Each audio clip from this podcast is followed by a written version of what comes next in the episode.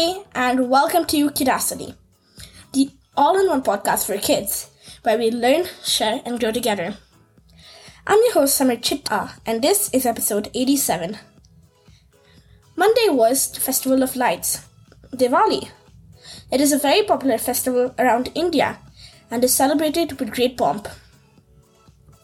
I will tell you a bit more about Diwali later in this episode talking about more things that happened this week. Our school celebrated Maths Day. We had a lot of fun activities, such as making the Sydney Opera House in an origami style, a symmetrical pattern made with natural objects, and a Maths Day quiz. I got to help out the teachers with executing the quiz and got five house points.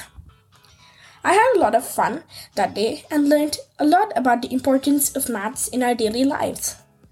I wanted to share a few fun facts with you about maths so you can understand the importance of maths too. Let's get started!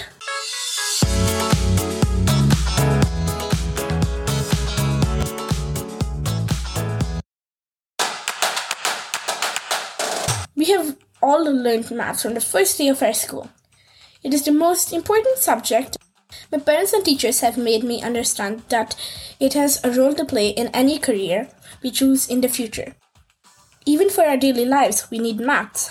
So let me tell you some interesting facts about maths. Number one, zero was invented in India by the mathematician Aryabhatta.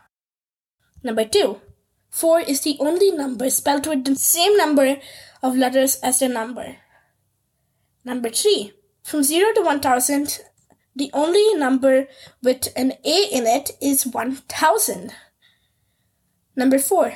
The opposite sides of a dice always add up to 7.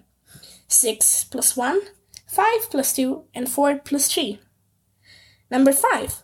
The word hundred comes from the Old Norse term hundrat, which actually means 120 and not 100. Number 6. In a room of 23 people, there's a 50% chance that two people have the same birthday. Number 7. Every odd number has an E in it. Number 8. Negative 40 degrees Celsius is equal to negative 40 degrees Fahrenheit. Number 9. The symbol for division is called an obelus. And number 10. If you shuffle a deck of cards properly, it's more likely that the exact order of the cards you can get has never been seen in the whole history of the universe. Maths has a lot of cool and interesting things in it. If you know a fun fact about math, write to me at samarth.chitta at gmail.com. Now, moving away from maths, I want to talk to you about one of India's most important festivals, Diwali or Deepavali.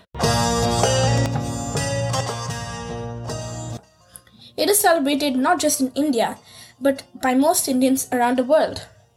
In fact, starting next year, that is 2024, New York City has declared a holiday for Diwali.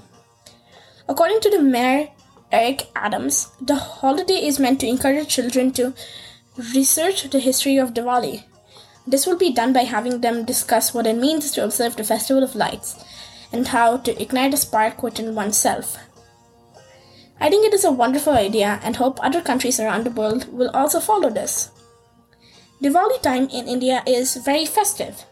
You will see houses and shops decked with lights and flowers, people buying new clothes, sweets, and also visiting each other's houses to wish each other happy Diwali.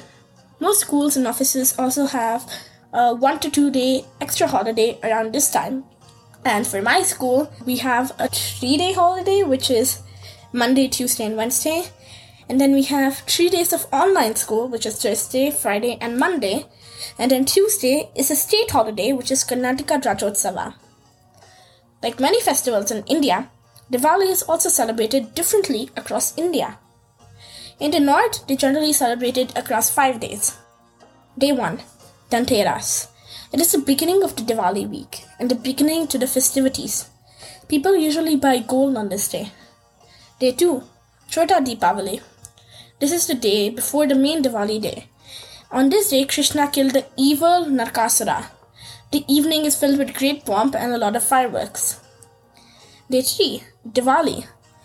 This is the day that Lakshmi Devi and Ganesha are worshipped. Lakshmi Devi is the goddess of wealth and prosperity, and Ganesha is the god of removing obstacles. People light diyas, distribute sweets, and also burst crackers. The most fun part of, about Diwali, in my opinion. And day number four. This day is when people worship their instruments, arms, and equipment. It is commonly celebrated as the day of Govardhan Puja and the day of Vishwakarma. Therefore, most or all businesses remain closed on this day. And day number five, Bhai Dooj. This is the day when brothers go to their sister's house to check on them and to give them sweets. The sisters also give the brothers sweets in return. There are also many other ways people celebrate Diwali across India, but all of them have the same message behind them light the light. There are three ways to light the light. The first way to light the light is literally. This means lighting the dark corners of your room or your house, all over the house or even outside your house. This symbolizes the removal of darkness and all negativity associated with it. The second way is to light your inner light. This is by doing things you love, the things you want to do, and being calm and peaceful. This symbolizes overall peace and light and upliftingness all over your body. And the third way is to light the light of knowledge through books, learning, and bringing them into your life. This will remove the darkness of ignorance and make us better people. What happens when you try to light a, one diya with another, or even one candle to another? The other ones also light up. So if you have the light within you, you can pass it to others. That is the reason why Diwali is so important. It signifies a new beginning, a new concept, and a new everything. But how did it become the Festival of Lights? Diwali has a long history to it, and like any other Indian mythological story, has many variations to it. But this is the most common one of them all. It goes like this. Ram, Sita, and Lakshman were banished from their kingdom. They had a few adventures in the jungle, including killing Ravana, which is a whole nother story related to Dasara.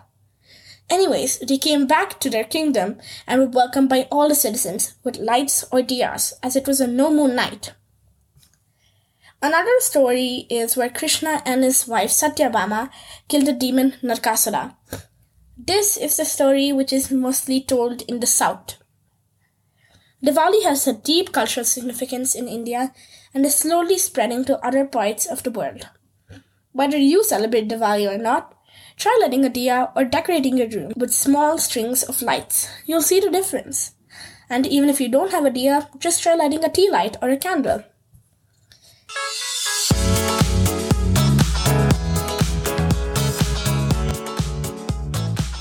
That is all for this week's episode. If you enjoyed it, please consider clicking on the subscribe or follow button on the podcast platform you are listening to me on. And don't forget to check out my Instagram and Twitter at Hello Kidacity for the latest news about my episodes.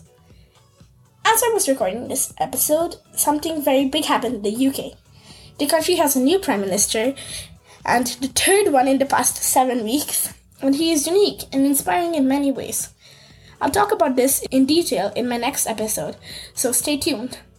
Until next week, goodbye and Jai Hind from Kidacity.